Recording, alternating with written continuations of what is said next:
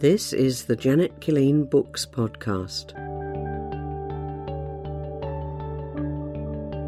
I am reading from my collection of short stories, There is a Season. This story is called A Gentle Ghost.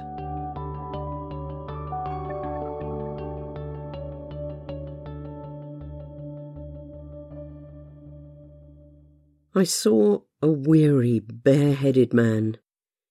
His hair rimed with salt and sand, reddened eyes, and the bones around them rigid, staring sockets.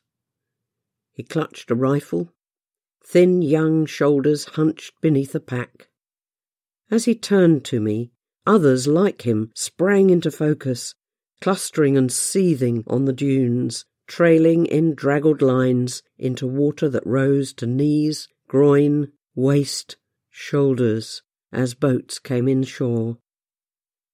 And a stench of burning oil. The sound of gunfire, broken cries and shouts, blast and waterspouts of shells. Droning, screaming aircraft overhead. Doreen? He stared at me, through me, to a place I could not see. Doreen? Then a plane dived and howled, spitting through sand and flesh along the arc of the beach.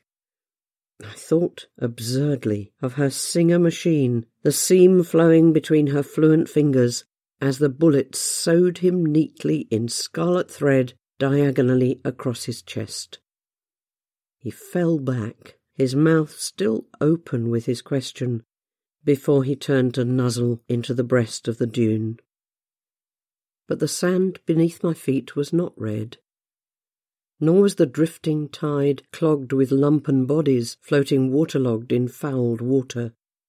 Instead, the sounds of playing children, light, dazzling and flickering on the sea, a May half-term day trip on the Sally line, and I had wandered alone after lunch to the northern beach. Dazed, I turned back slowly to the town. Much later, I leaned over the stern of the boat as we travelled back to Ramsgate. The bag of wine, the cheese and sauces lay at my feet unheeded. I stared into the ship's long wake, looking into turbulence that stretched far back into the distance of departure. An unimaginable connection of place and time. I had lived within a more intense vision, sharpened in every sense to smell and hear and see than I had ever known. Only touch, that element of what we call reality, had eluded me. Friends called me to join them at the bar, jostled me to catch the train from Ramsgate to Waterloo, propelled me home. Too much sun, they teased, or too much vino. I stayed awake, searching the semi-dark of a London night for meaning. In the morning I caught a train to Leeds, pushing blindly through the queues at King's Cross to buy the ticket, and only then, as I sat on the train, gathered into the lap of my thoughts the fragments that I half knew, half understood. The train's familiar judder took me nearer to her, as I had travelled so many times before, but never like this, never stretched in my mind with questions and uncertainties. She had always been Nan, as close as my mother would have been had she lived, and I had never thought to ask. Strangely, the one feeling I lacked was fear. Whatever my meeting had been with this man, and whoever he was, he was a gentle ghost. A bus brought me to Headingley and to the terraced house of my childhood. I had not for a moment thought that she might be out. I had not even rung. In my mind, she was the one fixed point, the place of safety. I realized that, like a child, my fantasy was that she would always be waiting, listening for my step and call. Nan, I called, even as I heard her coming to the front door, Nan, and then blindly wept, leaning against her as she brought me into the sitting room. Long afterwards, as evening gathered in the room, neither of us moved. The twilight was very calm, very still, an in between time that waited for one of us to begin to speak again. Ted, Ted, she said slowly. A word from dust, thick and clotted in her mouth with disuse. Her hand flew of itself to her left breast. The New Year dance in the village hall, she said gently. Such a pretty frock. I was just eighteen and the band playing and all of us girls shy and hopeful and scared together. The boys coming from the villages around nudging each other to ask us to dance.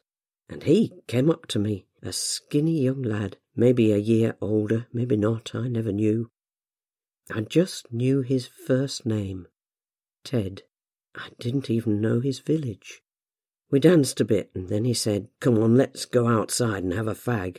And he lit up, and the match showed him up, all bones and his hands shaking, even though he'd tried so hard to hide it. He was frightened. I'm off tomorrow, he said. They're sending us out to France. I'm in the TA, East Yorkshire Regiment. He was a bit proud, but mostly afraid, I think. And then he took my hand and we went walking together and kissing a bit, you know. Neither of us very good at it, but he was scared and desperate and excited and we got in the back of one of his friend's cars and neither of us knew what was really happening. No one talked about it then, you know. Not even your mother told you anything. It hurt, I remember, and he said, Sorry, sorry, and I held him until he stopped shaking and he said, Thank you. Thank you, Doreen. I, I won't forget you. It was the first time for him, too, poor clumsy lad. And then we climbed out of the back seat and laughed a bit, embarrassed and shy now, and maybe guilty and frightened too, and we said goodbye. I never saw him again, never heard what happened to him, until now.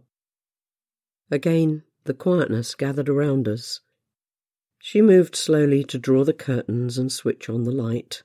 Tea, I think, she said, and went out to the kitchen, returning later with tea and toast. Six weeks later, I knew something was wrong. I had to tell my mother, and she was kind. It surprised me. She said her sister had had a baby in much the same way in the last war, only the man had come home and married her before the neighbours talked too much, and they'd moved away from the village to Leeds, and who would know in the big city? You're not the first, and you won't be the last, she said, and sent me to her sister. Wear a ring and say he's away at the war and wait and see. It's no one's business but yours. So I did. I went to Leeds, and my aunt and uncle were very kind to me, paying for gas and air at the nursing home and everything. And we lived round the corner in St Chad's Rise when your mother was born, in September 1940, just when the war was hotting up. And she was a bonny, loving little thing. I waited. I had never known her. She married at twenty, and he was a nice enough man, your father, but didn't know what to do when she died after you were born. I had some memories of him appearing and disappearing in my early childhood. Then he drifted away. You grew up to be the image of me, you know, she said, smiling and there was again a long, safe silence between us. Forty seven years ago, and now I know. The Dunkirk beaches, and he thought that you were me.